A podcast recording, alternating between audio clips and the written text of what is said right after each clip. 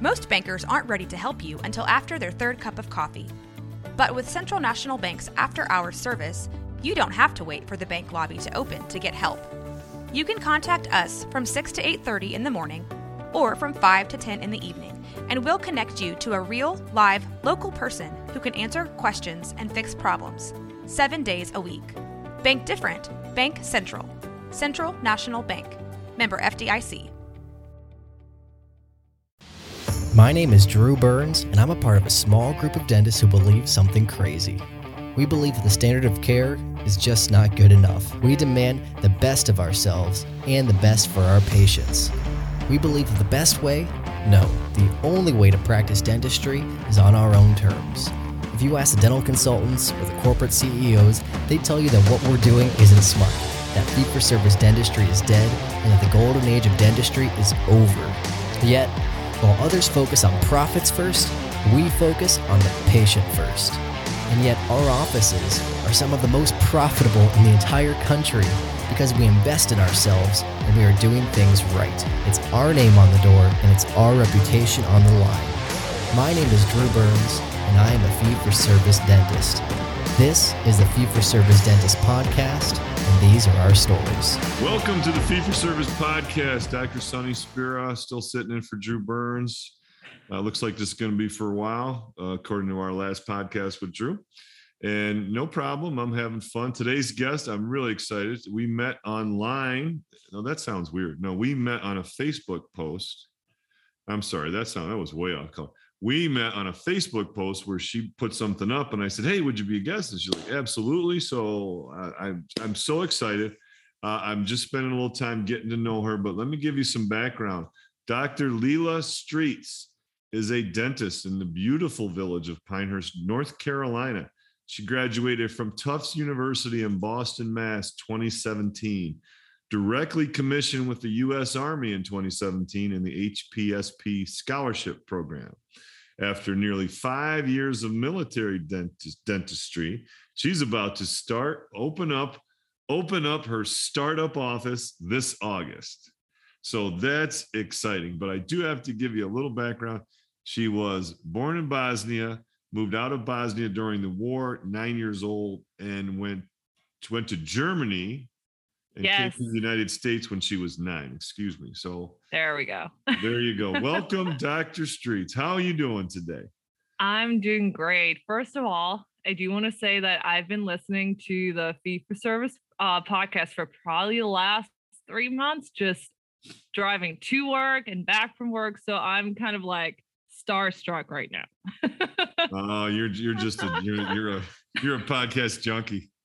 yes, I am. yeah, we got to get you on a 12 step program. That's all right. So, so well, you know, this is well, that's a nice compliment, by the way. And you're not starstruck. you are one of the stars that people are going to learn a lot from today. So, tell talk about your story. I want to take you back to where were you were born. Let's talk about that.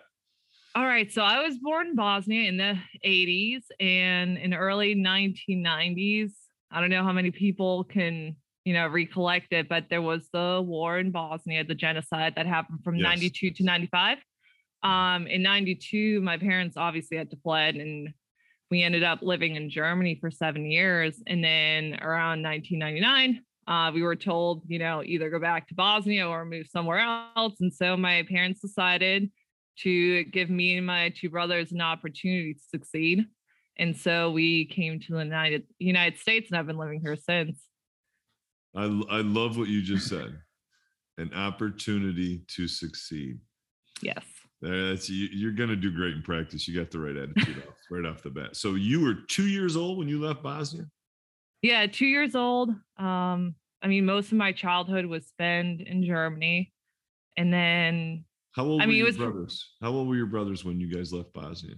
So my brother, my older brother, is a year and a half older than me. So he was roughly uh three and a half, and then my younger brother wasn't even a year old. So picture this, right? Just picture this: a three and a half, a two-year-old, and a ten-month-old. Young. I uh, talk about a young family, and you have young children yourself, so you could probably picture. I do, yeah.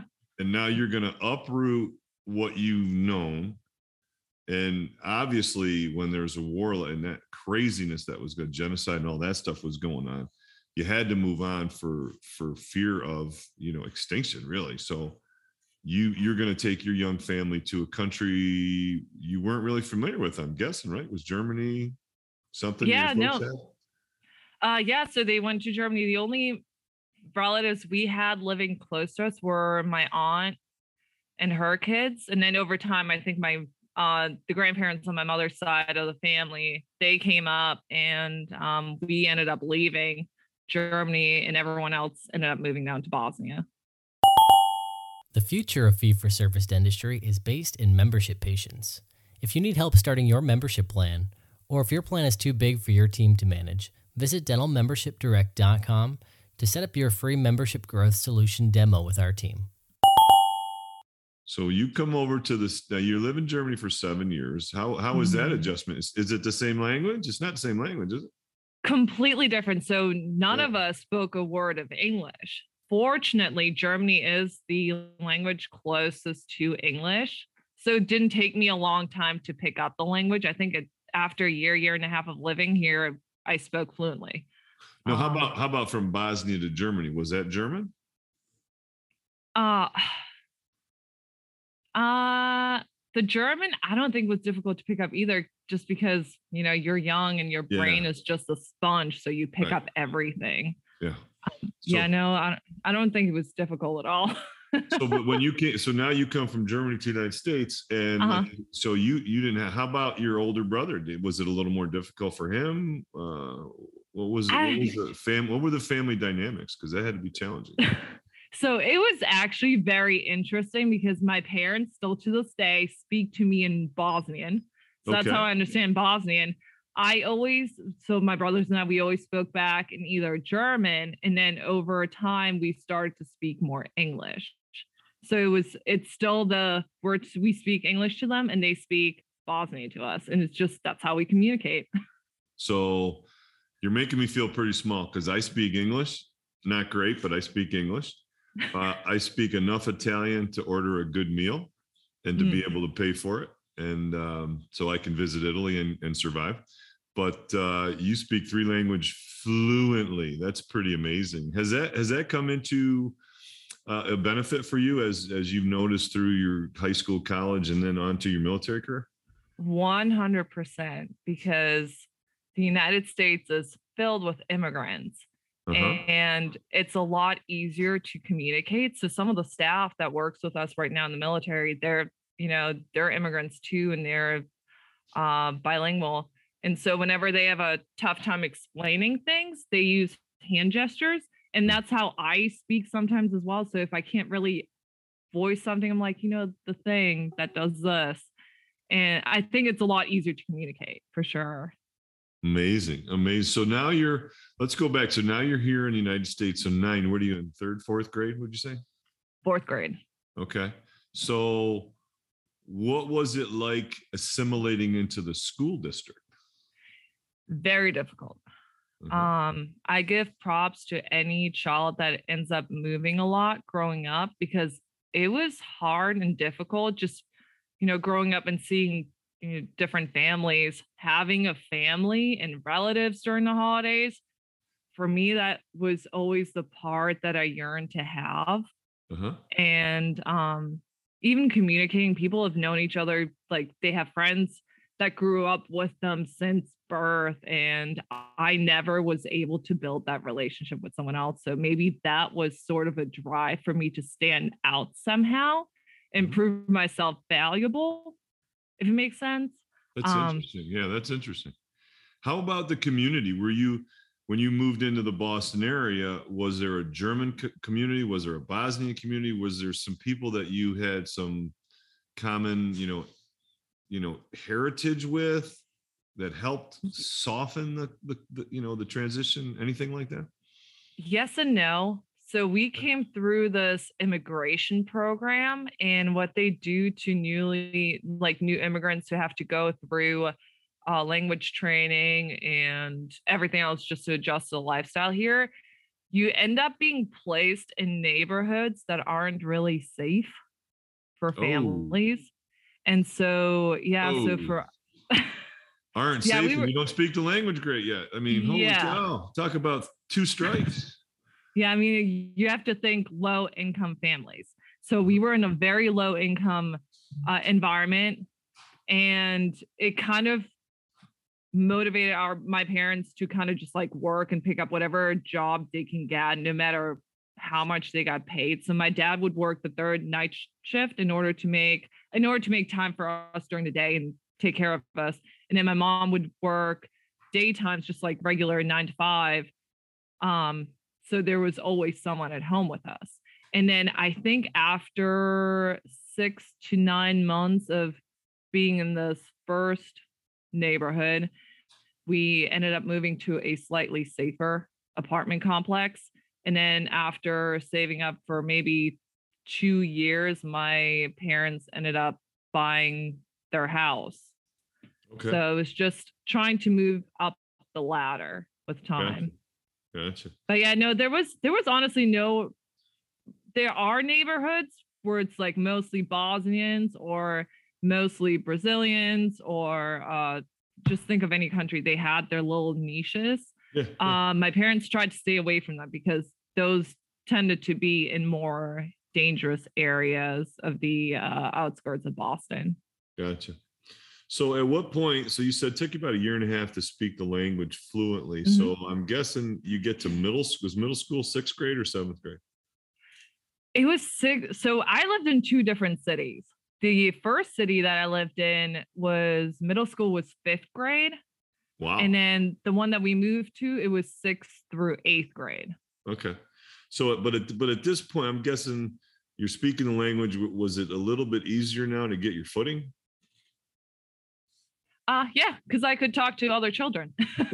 Yeah. I just wanted to make friends, and that was impossible because I had just left my best friend in Germany, and I was just like every other child, just wanting to make friends, but you weren't able to verbalize anything, and that kind of you know sped up the pro the learning process.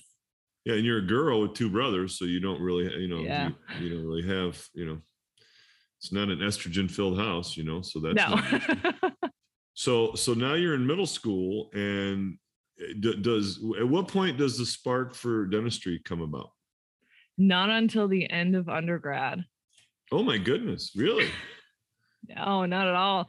I'm not, I was just I was just like all over the place. I loved art cool. and math. Yeah. So art and math were the two subjects in school where you didn't really have to speak or write something down. Oh And wow. so- yeah. yeah. Yeah, so I excelled in both and I loved it. And even going to high school, I just loved science and math and I knew I wanted to do something in that field, but Right. not until undergrad, the end of undergrad after putting my foot down and trying to like get a sense of all sorts of uh, career fields that I know that I wanted to do dentistry. It was literally a trial and error for me. Was there any person in your life that made that or helped that come about? Not at all. Not at all. Both my parents were engineers. Okay. well, you know, we're engineers too. I tell my kids Yeah. all the time. Yeah. So, so, so they didn't say that, but I, I'm going to guess though that education was extremely important to your to your parents. yes. So they just wanted us to do as best as we could. And my mom would just push me. So whatever I wanted to pursue uh, education wise, they were always behind me. What do your brothers do? Um, my older brother does stuff with computer tech, Uh-huh. like computer design. My younger brother is a cop. Wow, that's that's so cool. And they just they chose that's their path. But you know, it's so your parents were encouraging, but they were also um also encouraging your independence too. You kind of chose your own Exactly. That's pretty cool. Yeah. So it's whatever we wanted to pursue. I mean, they wanted me to kind of step into engineering uh, one year in high school, I think the summer of my junior year. Yeah. I tried out this engineering internship Yeah. for 10th graders, 11th graders for two, three months, and I hated it. That's when I knew I did not belong in a cubicle. I did not belong behind a computer 24 7. I just hated that job. I was like, engineering is not for me. I don't want to do anything that includes writing a lot. Okay. So but there was so so how how did dentistry pop up? Why not why not uh, medicine? Why not physical therapy? Why not some of the other uh, areas? What what was what was the draw to dentistry? So uh, after high school, well, first of all, in high school, I was nominated by by both my chemistry teacher and my phys- physics teacher for a scholarship with the University of Rochester in Rochester, New York. And I was like, I've well, never well. heard of the school. it's not too far from me. Yeah. Yeah. So that was one of the three schools I applied to in addition to BU and Tufts. And I ended up going to Rochester because it was the least expensive. And um well, that's a statement. Yes. Rochester ain't cheap. That's a statement. It's not. It's not, but it was the least expensive option. And I had that scholarship. Yeah. And yeah, with the scholarship, you had to either do a hard science or a math or engineering major. Sure. And after my first year of undergrad, I really, really loved biology. So I thought I was going into chemistry, changed my mind and said, let's go to biology route. And um, so I tried that. I became very interested in fitness and nutrition uh, my freshman year in undergrad. And I decided, hey, let me, you know, see what nutritional science mm-hmm. has in store for me. So I tried doing a summer internship again following the freshman year of undergrad. Again, I hated it. Anything research related, I was not a fan. Anything that used animal studies, I was not a fan. And not until my junior year of undergrad, where I thought I was maybe going to go the personal training route. Um, did I I looked up an article on Yahoo. This sounds really strange, but I saw an article, the most uh, in need professions right now. And that was back in 20, 2005, 2006. Hmm. And uh, oral pathology was on there. And I was like, what in the world does an oral pathologist do? And how do you get there? And one of the requirements? Requirements was dental school. And I was like, you gotta be kidding me. I cannot imagine myself going through grad school after being an undergrad for four years. So I mean, in your late teens, early 20s, that feels like forever. Yep. And after sophomore year, going into junior year, I decided my major was going to be microbiology and immunology. Mm-hmm. And I took this post grad class that you have to do in order to specialize in a biology concentration. And there, uh, they were teaching us about the microflora in your mouth. And I thought that was the most interesting thing in the world, just like oral bacteria. And for senior year, you had to do an independent research project. Oh, your and, favorite research, your favorite. Oh, yeah you just had to as a biology major you just had to do research. And so a semester you so you have so a semester you have to spend time doing research and working with some professor or mentor and i decided to do it in oral biology. And during the whole program i thought the information like the material that they were studying was extremely interesting. However i hated being behind a desk pipetting or running our rRNA or uh, DNA samples. And I ended up discuss like, you know, going back to the office of one of my mentors and asking, I was like, hey, I like this material. I just don't want to do research. What do you recommend? And she said, well, have you ever thought about dentistry or, you know, working, pursuing a dental degree? Because they both my mentors had a dental degree, but also their PhD in research. And I said, no, I haven't. I really want to consider oral pathology, but I don't know what I can do. And the so after graduating, um, the summer between after uh, my senior year, I decided to shadow a dentist that was that you know worked in one of the shopping centers close by, and I loved what he did that's when I was like, I think this is it. Just, you know, everything being hands on, you get to talk to people. You so that's your, that's your light, that's your light bulb moment then, right? That that's what it was. Mm. and everything from like suturing, etc. I was like, wow, this is art, but it's also science, and you don't have to pipette or write any papers. I was like, it was great. so that's what I did. I, you know, spent that summer just shadowing him, working, um, and studying for the DAT so I can take it the following summer. All right. So now the the fuse is lit. You're gonna go to dental school. Um, how? Where, where did you end up going? Dental school was Tufts. It was Tufts. After going to Rochester, I told myself I will never move away from my family while I'm pursuing a graduate degree because everyone who was from the Rochester area would drive back home on the weekends, see their family, get home cooked meals, get their laundry done. And I was struggling on my own with no car. Uh, so I was like, yeah, no, I'm yeah, just gonna stay. Rochester. Rochester's not an easy place to get around without a car. It's a. It's not.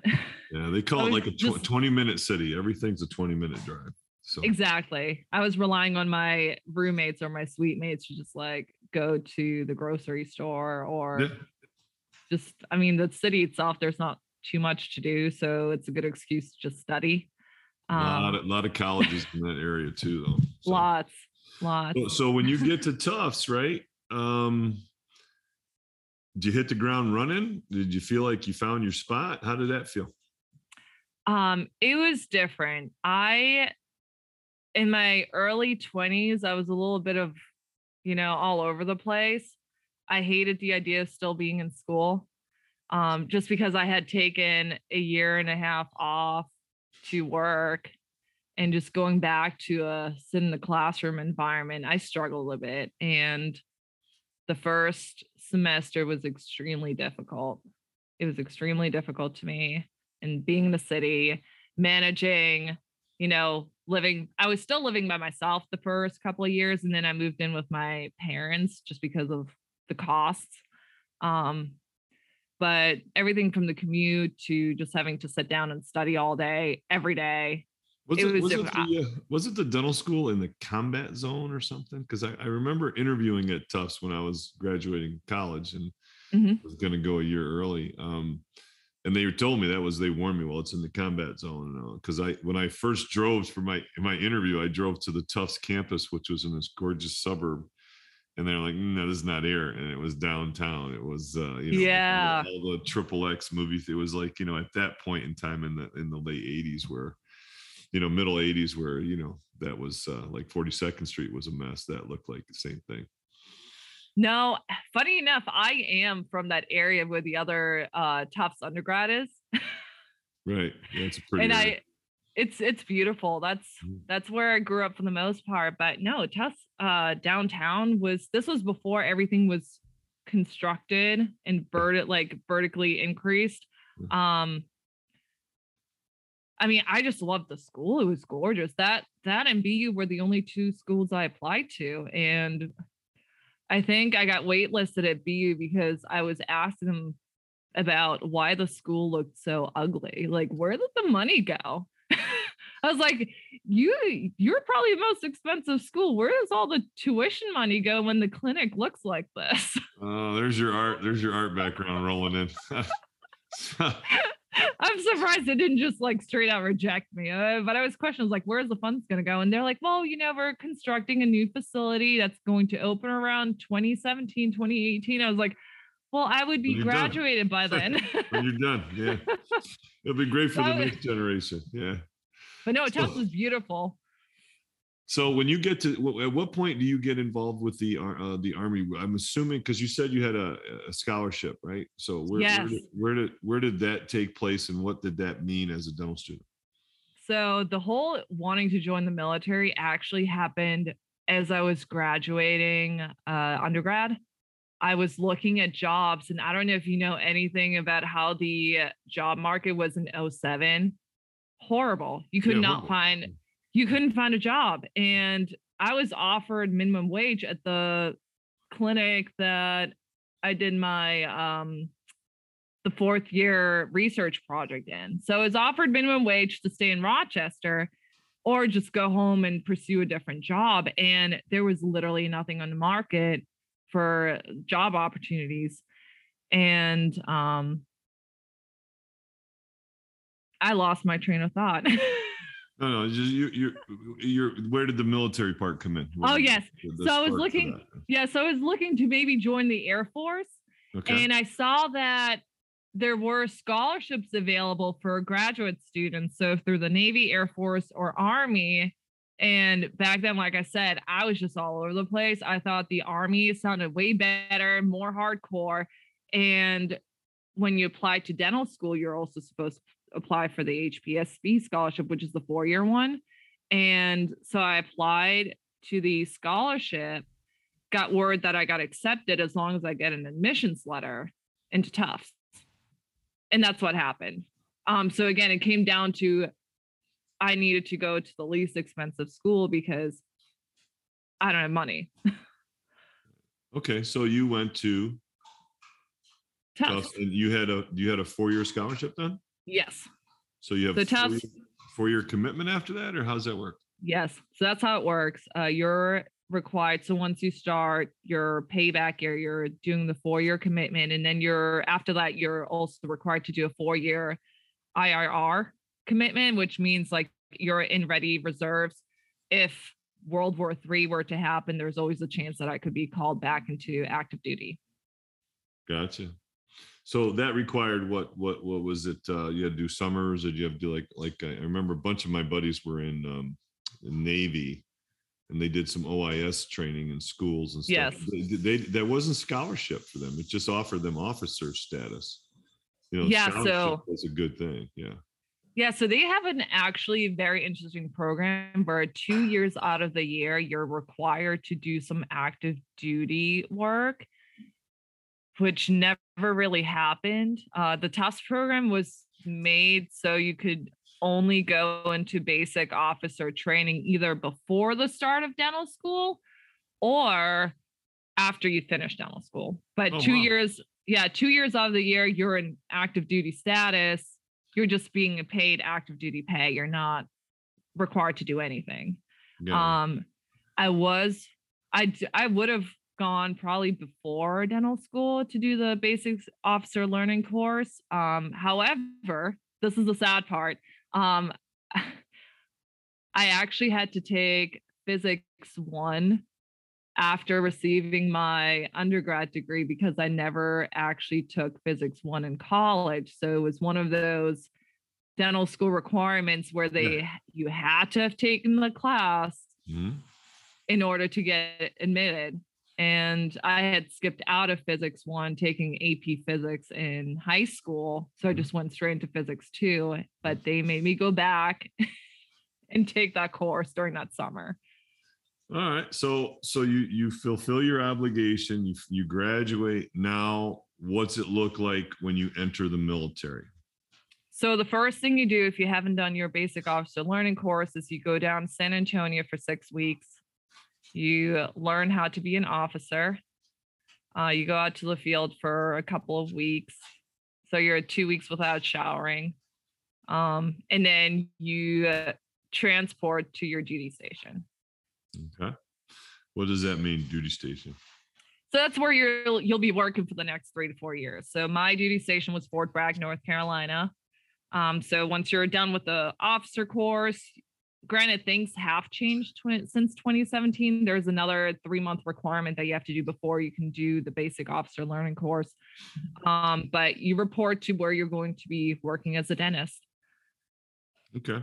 So now you are now. What are some of your uh, responsibilities as a dentist in the military? What's what is what does that practice look like? Let's let's do that.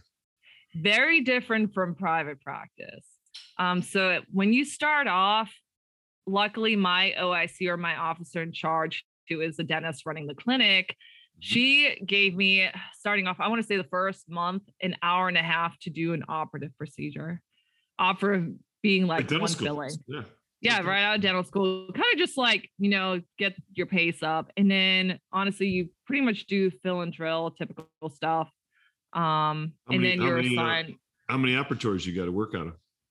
Just one. Just one. So We- you got yeah. one operatory, one dental assistant. hmm Yep. Dental assistant who changes all the time. So you never have the same dental assistant. It could sometimes be a soldier who never really assists. It really comes down to the staff. Um, I've changed assistants in the past. Uh, granted, I've been in the same clinic for the past five years, which is really unheard of. Like I, have been getting away without being uh, PCS or transferred from duty station to duty station. But yeah, you know, you just see maybe one patient an hour. Maybe you get an hour and a half to see a patient. Are you um, in charge, who's in charge of the schedule? Who who determines how the schedule goes? If you've been in there long enough, it's usually the provider, uh, the practice manager, and the officer in charge. So really, it's always variable, and it, it's like I said, completely different from private practice. You really go at your own pace. And you make sure that the patient safety is the number one thing. You're not supposed to do procedures that you're not qualified to do or permitted to do. And it could literally be anything based off the based off of the amount of training that you've had. So you really can't try something that you know or read or learned about until you've done it. How do you, how do you get the uh, working experience? Then? So, unlike private practice, we have direct contact with a lot of specialists, mm-hmm. especially mm-hmm. in Fort Bragg. So if there's something you want to learn, you can just email another provider, let's say an oral surgeon, periodontist, prosthodontist. We had a prosthodontist and a periodontist in our clinics. So if you have a patient that needs some sort of requirement, you can be like, hey, uh, Dr. So and so, I really want to do this procedure. Do you mind mentoring me through it? So okay, great. That's a great, yeah. great advantage. Oh my goodness. Huge, huge. So literally anything you want to try, you go out and reach out to whoever is in charge of a certain department, ask them if it's okay. And if you've done a certain number of procedures, you get credentialed to do that on your own. So what lights what lights your fuse? What did you look into? What did you want to do? Um, I was all over the place. so as a as a again you said that a few times by the way. You said that a few times. trial and error everything has been trial and error for me even leading up to me wanting to start up my practice. Um i was originally interested in doing endo. Yep. I thought it was cool.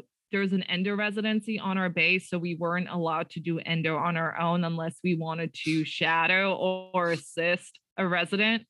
Uh so I got curious about endo. I thought about it, thought about it.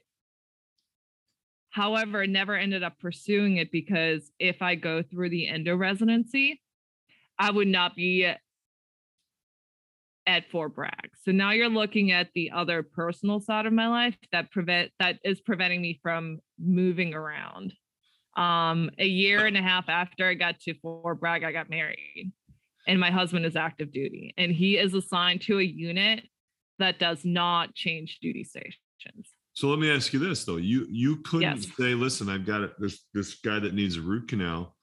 Can mm-hmm. you come over and mentor me and let me do this root canal? You can. You can depending on who you contact. So did so really uh not really. Okay. no. What what, um, what what areas did you do that with? What what special or what what parts of dentistry you know do you want to incorporate in your practice basically?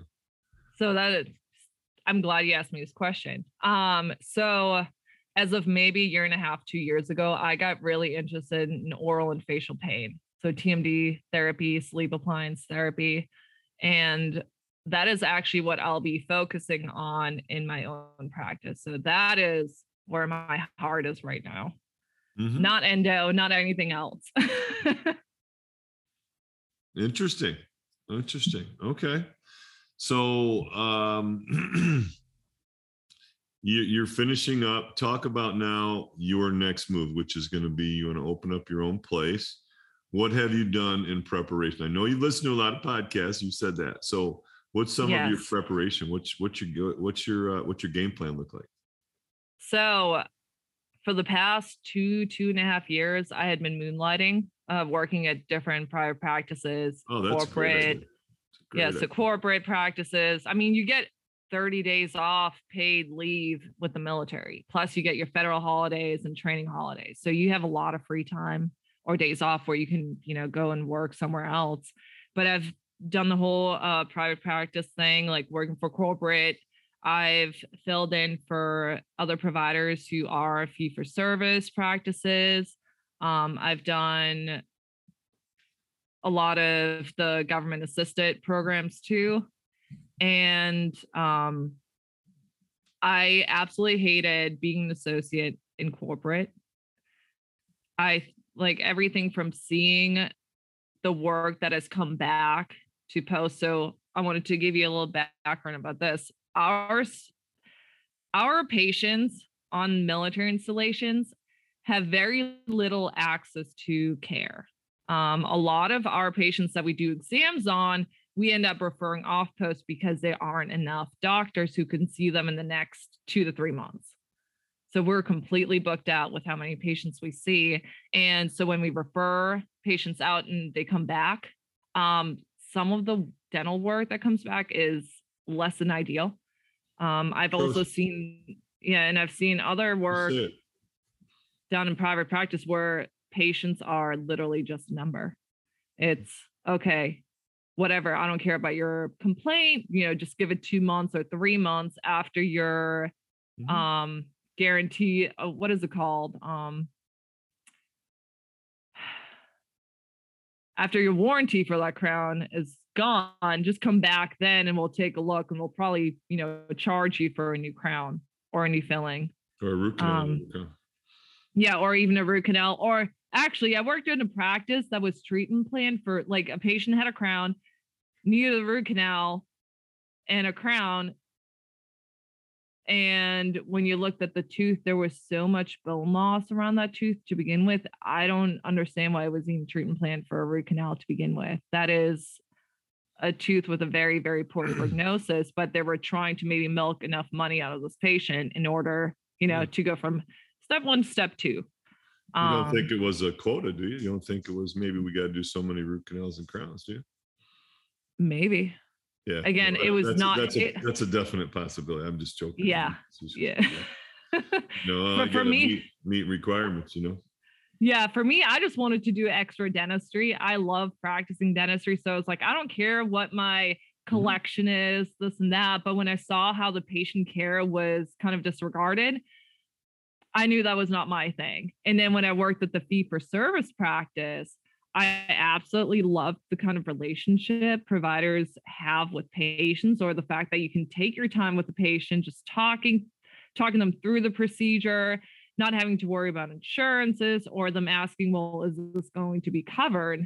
Um, I was like, I found my little little area that I want to like my patient base that I really want to focus on. Mm-hmm. Um, so what I did well over a year ago was I looked at all of the dental practices in this Pinehurst area that are fee for service practices. And I hand wrote a letter to every single provider and I mailed it out, being like, hey, my name is so so. In a year and a half, I'm going to yeah. get out of the military. I'm looking so for a job as an yeah, it's like as an associate. I have all this training. You know, I've you know invested in learning more about like Botox therapy, sleep appliance, fabrication, et cetera, et cetera. If you're looking for someone, can you please answer me back? I'll be happy to get to know you. And I received one letter back out of seven that I sent out. I received one letter back, and it was from a young provider who said, Hey, I just started, like, I just bought out this practice. I thank you for your service. Thanks for what you do, and thanks for reaching out. Unfortunately, you know, since I'm doing a startup myself, I'm not looking for another associate provider. And so I was stuck with either moving, which I can't do, or starting my own practice. Mm-hmm. I already, I already got the idea of corporate out of the way. I was like, I'm not going to get myself involved in this. It's a no go. Yeah. you've dipped your toe in there. You know what it's about, and, and it's absolutely not for you, and it's not in the patient's best interest, as you've seen, right? So exactly. that makes perfect sense. So the doc that you talked to, that one doc that responded, does have a startup, pretty much. Yes. Right? Yeah, pretty much. Uh, She's took over another doctor's practice. Oh no, so it wasn't a startup. So he bought a practice. No, yeah. yeah so she was. she little, just yeah she just started thing. up. Yeah, she started yeah. up on her own. Isn't she acquired it maybe less than a year ago, and she just you know wanted to build up her business before she was looking into another associate. Could be a really nice, uh, could be a really nice professional relationship in the future for you guys. So. Oh yeah, yeah. Now, now, now your next step is you. So you've decided I'm going to start my own thing. What's your next step? You start scaping, you know, scoping out locations. What are you doing? Oh man, so this started March of 2021. So Yeah. March 2021, after everyone starts going back to work, Mhm. um, before the whole inflation thing started, I started looking at practices for lease or for sale. There was nothing, absolutely nothing. I was stuck with maybe two or three different lease spaces, and I ended up looking at one in May. And I was like, man, this is a great place, great building, beautiful. However, it's small. The space was 600, 1650 1650 square feet, so 1,650 square feet in size. And ultimately, I wanted to get something that would potentially hold five operatories. You can't get that with like 1,600. Um, You you could, but they would be they would be a little bit smaller. That's for sure. It to would, and- super super efficient, but yeah, it'd be tight. yes. So so that's not going to work for you. So what what happens? No. And I looked at like mall strip spaces and Mhm. the, the square foot, like the lease was expensive. And I was like, well, this isn't going to happen. Or things were right next to a barbecue joint. I was like, this isn't going to happen. And so around August time frame, right before I had my daughter, uh, I went back into like I looked back at the space that was 1,650 square feet, and I said, "This is going to be it." so I was like, "Let's go with this space." It has gorgeous, beautiful big windows, and it's in a beautiful area area where there are a lot of medical facilities, and it's less than a mile from my current home. And you, um, have you done any demographic studies? Like you know, I did. great. I did. I really I did the whole homework. thing. yeah. I've done my homework and this area is beyond saturated with dental providers. However, the area is also growing significantly with the popul like the population size is just growing. Yep. Um the de- like the growth here has been at least 14% annually. And that's a lot. Are you going to put a putting green in your in your reception area because you're in the, the Gulf Mecca of, of the United States? I mean, you're going to have a little No, no, no. chipping Uh-uh, area, no. nothing like that? no, I feel like every other dental practice does something golf themed.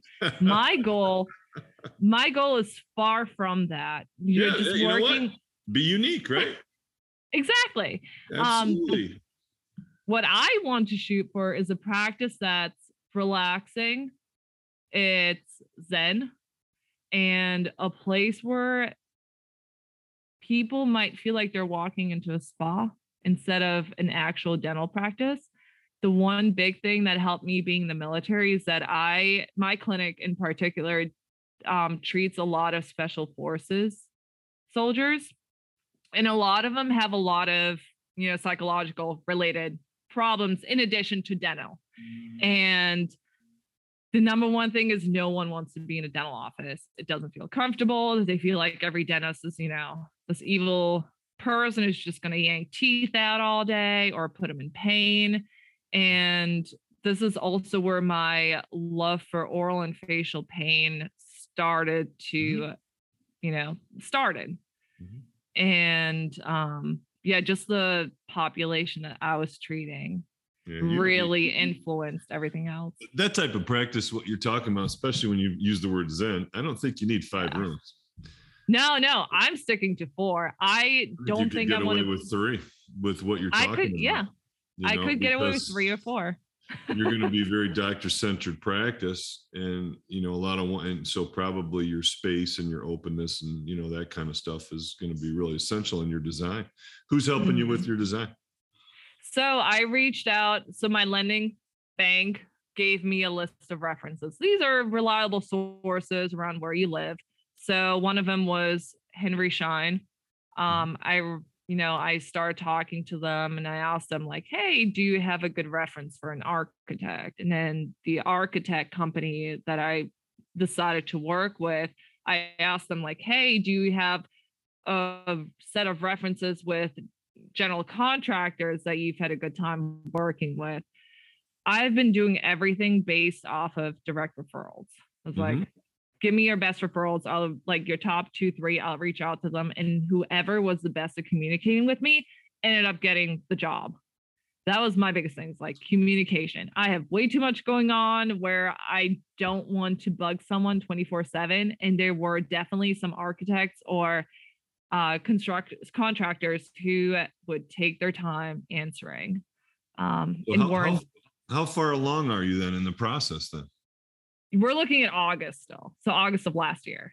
No, so no. but while I how, was far, uh, how far along? I mean, you've already rented the space. Have you already started construction? I mean, how far along? Oh no. So the space that I found was an empty shell space.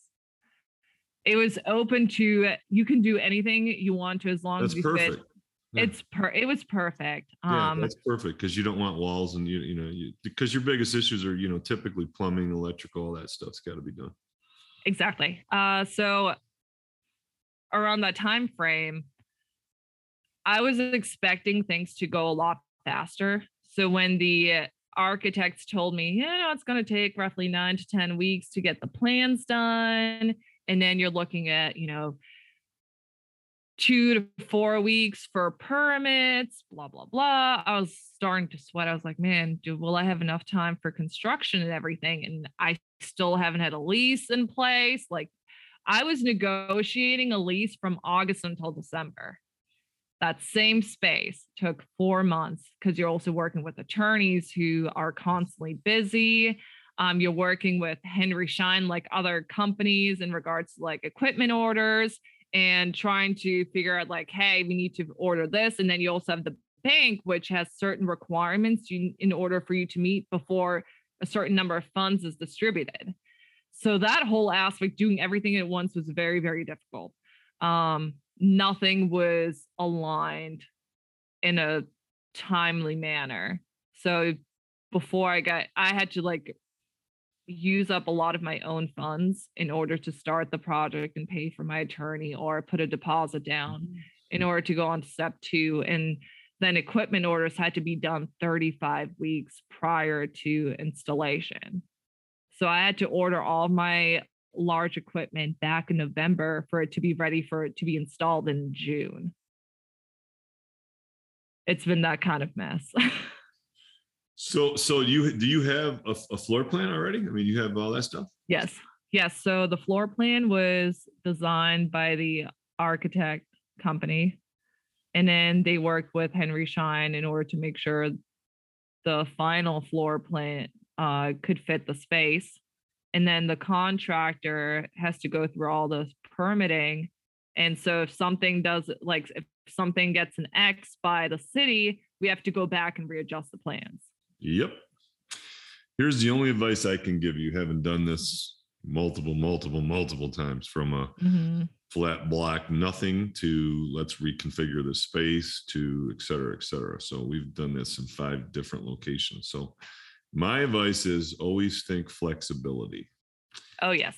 because what you what you may think and need you seem to have right now a year after you're in there you might say you know this might be better if i could put my carts here and and recon you know so so just keep that just keep that in mind and you might find that there's some other ways to do things but you're well on your way so that this is awesome so your floor plan is done your contractors have been hired from what it sounds like hmm have you borrowed enough for operating expenses or anything like that on top of this initial startup costs?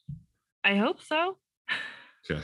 I had to re I had to reapply for a higher loan. I Mhm. mean, this is all loan money. Yeah. Um yeah, I know. yeah, yeah. Yeah, I asked for more. I tried to do as many calculations as possible. I did get a really nice TI allowance from the landlord.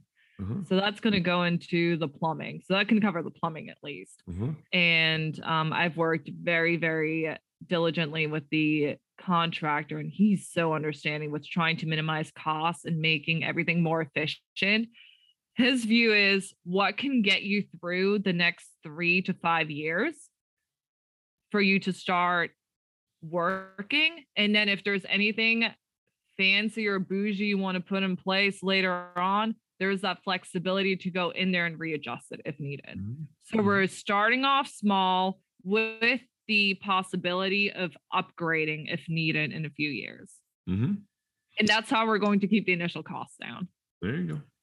Yeah, but I think a lot of people when they do startups, what I've what I've been told and, and have seen a couple people is they borrow enough to do because you're so focused on that physical plant that you Mhm. forget you're going to need some working capital because when you start, you don't have a body in a chair yet. So you have you have no income coming in and you have expenses going out that you're well aware of and you have a number on that. And you know, are you are you marketing? Are you are you are what are you doing to get the practice going? What what are you what are you using to pay your staff? You know, what are you using to do? That's your working capital part. And a lot of people miscalculate that. So um I'm sure you haven't, but I'm sure you think about all that stuff. So Oh yeah. So no, I've so- been mar- so- huh? so- So, what are some of the things that you want to make sure are in your practice? Number one thing, all the equipment that I need. Uh, number one thing is definitely so my practice is going to be 100% digital. Everything is going to be digital. I have a small space that I have to work with. So just making sure that I have a scanner, that I have an x-ray unit that works. I definitely invested in a CBCT PanoCef machine. Um, so like my the equipment is my number one priority. Mhm. Number two priority is having at least two chairs that I can use. I will have three spaces that, you know, would be that are going to be plumbed out, but I'm not looking at doing anything with that just yet. Um and you're looking, you're off, looking at having two fully equipped operators, is what you just said. right? exactly. Okay. Exactly. I just need two at least. Um, even though I want my practice to eventually be more TMJ therapy, sleep appliance, therapy type practice and oral and facial pain diagnosis, etc. Um, starting off in order to get patients, I'm going to rely on the military community here. And so they need a lot of operative done and a lot of cross. And I know how much work we send off post from the clinic that I just work in. And there are six clinics on Fort Bragg. And so I'm trying to recruit some sort of patient work, even though it's going to be, you know, that part is going to be in network. So I will start off in network with just two insurance companies. I'm just trying to get some, like some, uh, patients through the door and then go from there. So, Mm. so, I mean, besides that, there's nothing specific in the clinic itself that, besides the standard, uh, that I'm going to try and like Have you have you, off with. have you written down your one year, three year, five year goals? My one year goal is to. Oh, yeah, I heard that breath. I heard that breath. So me, don't don't No, don't take. I- I'm not putting. Trust me, I'm not putting you up against the wall in the firing line. And you have Yeah. you know, one last request. Just just in, in general, they don't have to be written down. But I mean, do you have some thoughts on, on those? Because sometimes Yes. we get so caught up in the trees we forget the forest. You know. So yes. talk a little bit about have you have you done that? Yes. So I definitely plan for what I want to do in one, three, and five years. For the first year, I just want to make sure that I can pay off all my debt. Okay. Uh, that's which why I've been which is why you're starting to network and which is why you're doing this with the military. Exactly. I honestly, I think I might stay in network with the VA and DOD and United Concordia for a long period of time just because I myself will be a veteran. I have a huge heart for the soldiers around this area, and there are a lot of military families here. Mhm. I just love treating soldiers. I love treating veterans. I love treating military families because they have it extremely difficult. It's extremely difficult for them to get some sort of proper care. Even, I hate to say this, even on a military installation, we're actively ignoring their care. If that makes sense. No, I, I I get that, but let me ask you this because that you just painted a completely different picture from a fee for service Zen practice that's focused on sleep medicine and so and TMJ and all that. That's there's two different, you know, there's two, you know, this is uh there's two different windows Mhm. here now, right? So let me ask you this: What is the fee reimbursement schedule? And I I know what I've seen, but what is the fee reimbursement schedule on those plans? Absolutely horrible. It's like maybe 34 to 43%. Can you can It's- you survive on that? I mean, I understand your heart and your nature. Trust me, Mhm. right? But you're going to be a business person. and you have Exactly. you have to have a business, and can you survive on giving back sixty or seventy percent of what you just did to to wh- whoever it is? But can you survive on this? So if there, so, if something is a hundred dollar fee Mhm. and you're going to get 30 or 40 dollars for that i get it pay the bills but can you really pay the bills I hope so. So even though I will be accepting patients who do who need like some sort of uh like just like exams or restorative work or crowns, that will be like my charitable work starting off as well. However, I'm also going to do Botox treatment, filler treatment. I'm going to uh, the demographics here. Uh, the mean age in Pinehurst, Southern Pines is 59. Most people don't have insurance a lot of dental practices around here don't do TMJ therapy. The closest place you're going to find TMJ therapy to this area is 65 miles away, and that's out in Raleigh. And most practices are not in network unless they're in network with medical insurances. Um, and a lot of fee for service practices here. I'm going to try and build relationship with the fee for service providers who just do general dentistry to forward me um, or refer me patients who need TMJ related uh, management or you know some sort of other treatment. So I will be gearing towards. I want to attract and give military families another place to go besides some sort of corporate dental practice because that's literally that's all that's available for them but i'm also trying to recruit patients who uh, go see a different provider, but they don't offer certain services there. So I'm going to do specialty type work as a general dentist. you've got your work cut out for you sister I do, and I got time. It sounds like I don't, but I have a lot of time that I'm taking advantage of with separating from the military and the start of this practice. Well i just it's just it's ju- you you just painted two completely mm. different pictures I did. that's why i asked you about the one three and five. Do you feel that after you know three years or five years you're going to migrate away from taking care of the military? Or are you going to do the military let's say one day a week and consider it charitable which is what i would start to have Yeah. you think about? Because think, Yeah. think like a business person say i'm doing this as charity not really as a business but you can't solve all those problems. The reason they probably go to those corporate offices is because corporate offices run on you know fumes. So Yeah. or pretend to. I don't know how they do it either but you well you know how they do it. They do they do schlock work right? And they just Mhm. you know they sh- they schle- schlep them in and schlep them out. They don't care because they're not getting paid properly. Exactly.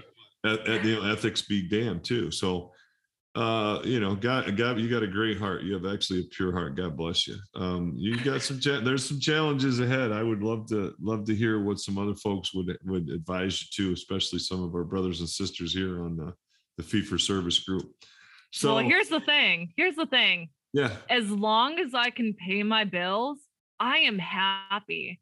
Some people are motivated to grow and expand financially. I'm just happy to work in an environment where I'm doing the proper dentistry, where I'm, you know, making someone's life happier or extending their lifespan. I just don't want to work in a miserable environment, raising two kids as well, and with a husband who's deploying every other year. And yeah, that's my motivation is just to be able to survive and not worry about things. You have to look at like where I came from. I came from a minimal lifestyle, and it does not take a lot for me to just be satisfied with life. So as long as I'm doing my thing, hey, if it grows, I would love to expand my practice if I can and maybe hire an associate if they're interested in doing the kind of treatment I want to do. Ultimately, I will stop referrals straight from military installations because they don't pay anything. But I don't think I would ever stop treatment for anyone who is a veteran through the VA or through TRICARE. Mind you, this would be medical insurance, not dental insurance, too. Um, but everyone else, I would definitely try to just stick to fee for service and offer offer them membership plans, especially for anyone who wants aesthetic treatments as well. Um, you can definitely motivate a lot of patients in this area to come in for aesthetic work and be like, hey, you know, since you're already here for your exam or since you're already getting a night appliance, nighttime appliance, maybe it would help you to get some Botox treatment or fillers in order to, you know, lift up your cheeks a little bit and I don't just for uh applying stability.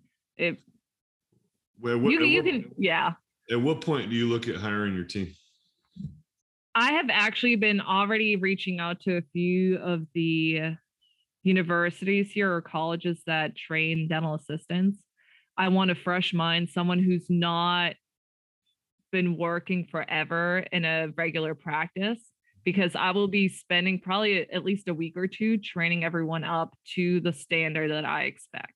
Since everything is digital, I don't know what dental assistant schools do teach. I've asked them, like, do you do any sort of digital work? They're like, no, we just, you know, learn how to take analog impressions. We do a little bit of front desk work, but more of their training comes from doing externships.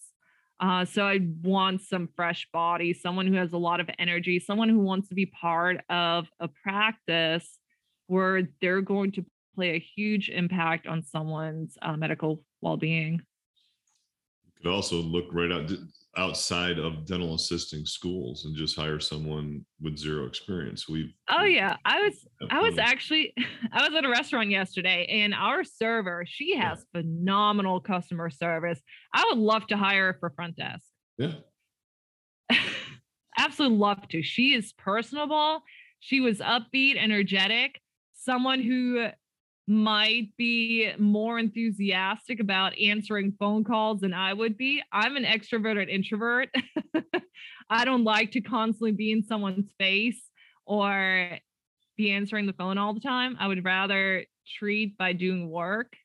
Um, but just someone with a more outgoing personality for a front desk or an assistant who's just willing to help someone out and be you know, courteous and take their time to get stuff done, that would be ideal. But mm-hmm. fresh, fresh minds, fresh energy, no expectations from previous practices. So if someone tries to say, like, well, at our previous dental office, we did this and this and that, I was like, well, that's not this environment. We are a completely different environment mm-hmm. where when someone complains about pain and is still in pain and can't figure out what's wrong, we take our time to really narrow down what the source of the problem is.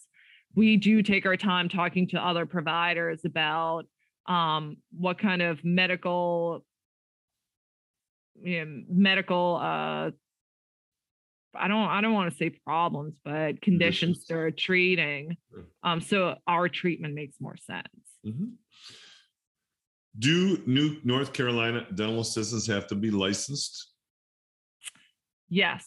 So there are two dental assistant license, well, sort of licenses that uh, you can have. There's like a DA1, DA2, and I think one where you require more lic- like a uh, formal licensing test. Mm-hmm. Uh, DA2s are more advanced where they can take impressions for you without you having to be in the room.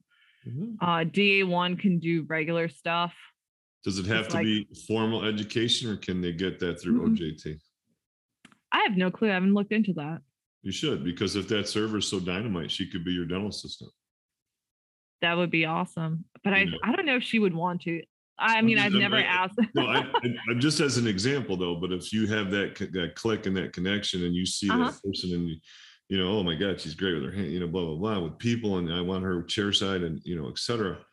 Okay, can she get licensed to provide the things that you're going to want and need in your practice as an assistant mm-hmm. or does she have to go to school i would have to look into that i know you have to be licensed to take x-rays mm-hmm. that's like although bes- yeah. yeah besides that i honestly have not looked into it i just recently started to look more into what a da1 da2 does because like i said i've been in the military our assistants have certifications and training from everywhere. Some can come straight from the Blue Cross, I mean, not Blue Cross, Red Cross training program yeah. and start off assisting and you kind of train them up. do you mind if I put your? I'm definitely going to put it in the show notes, but I want to put your contact, and I, I would invite any dentist, any of the fee for service group people, who have any thoughts or advice to reach out to you and send you a note or an email and encouragement, and also maybe some ideas, because uh, I, I just love your enthusiasm and your outlook and and uh, I, I'm I'm uplifted by it. So I'm really excited for you. I can't wait to have you back on like a couple more times and just a hey, where are we at? How are things going? And just kind of a update and and because I'm really curious to see where things go and I'd love to know how things move through the through the future. And you know, it's great when you see your vision happen it really mm-hmm. is and, and it starts to come to fruition and and you're living it and you know think about it we're in late february that's when this is being recorded march is going to roll through and pretty soon april may and you're boom you're you know august is going to be here before you blink an eye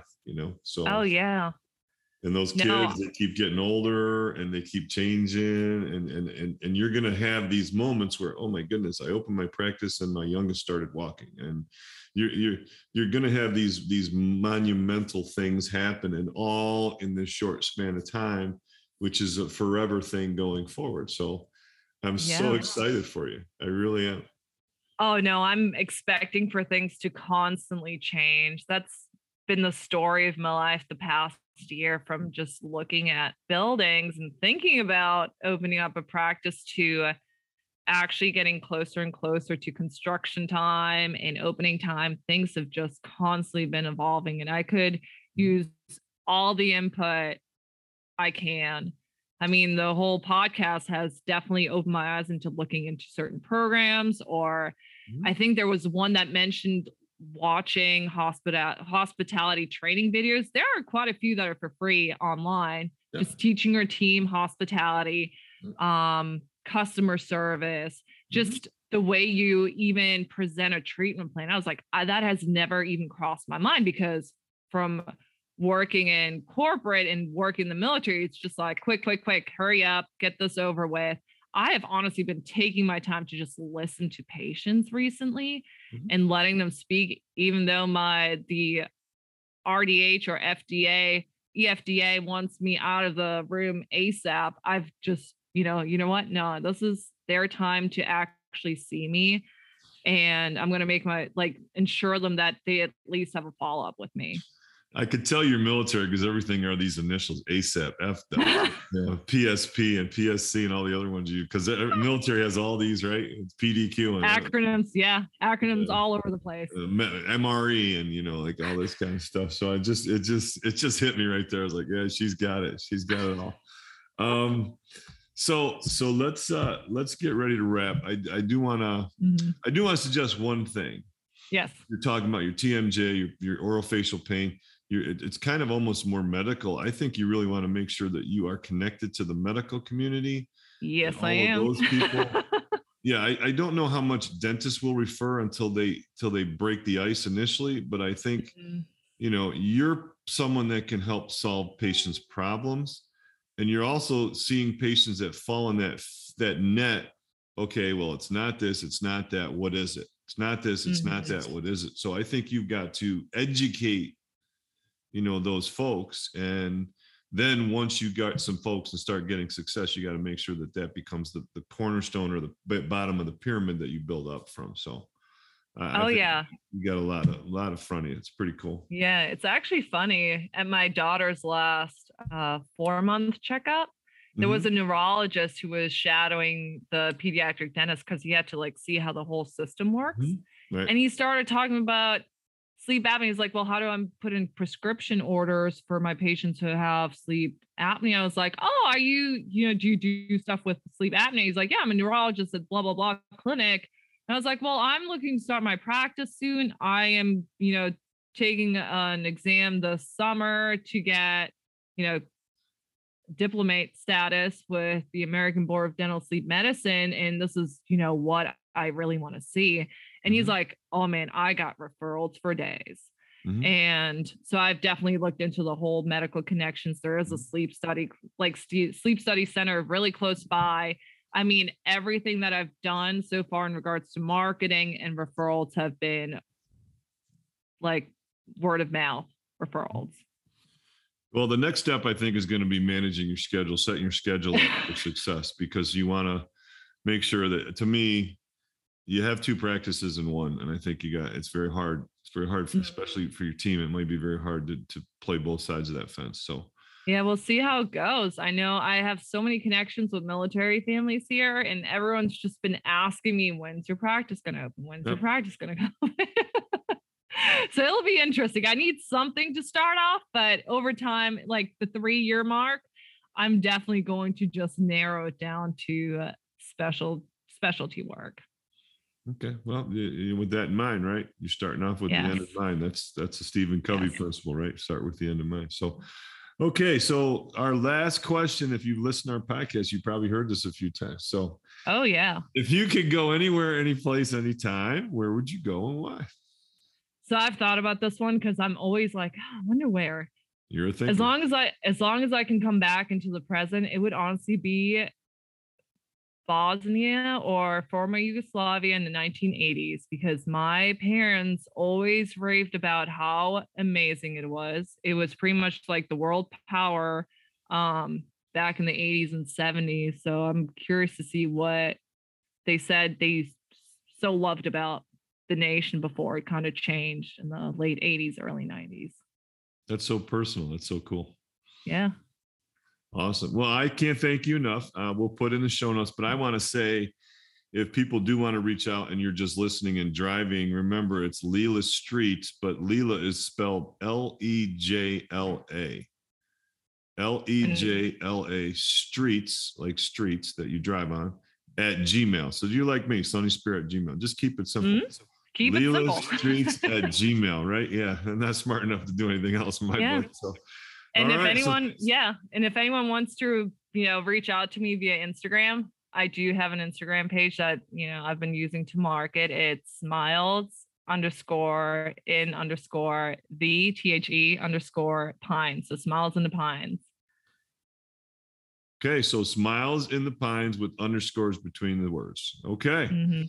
Fantastic. Send me that so I can put that in the show notes too. Okay? Will do. Have a great one. Stay in touch. You Happy too. to help Thank- however I can. Thank you. Bye bye. Thanks. Thanks for listening to the Fee for Service Dentist Podcast. If you would like to share your fee for service story, please fill out our contact form at ffsdentistry.com. Also, be sure to join our Fee for Service Dentistry Facebook group. For help starting your dental membership plan, visit dentalmembershipdirect.com and membershipmastercourse.com.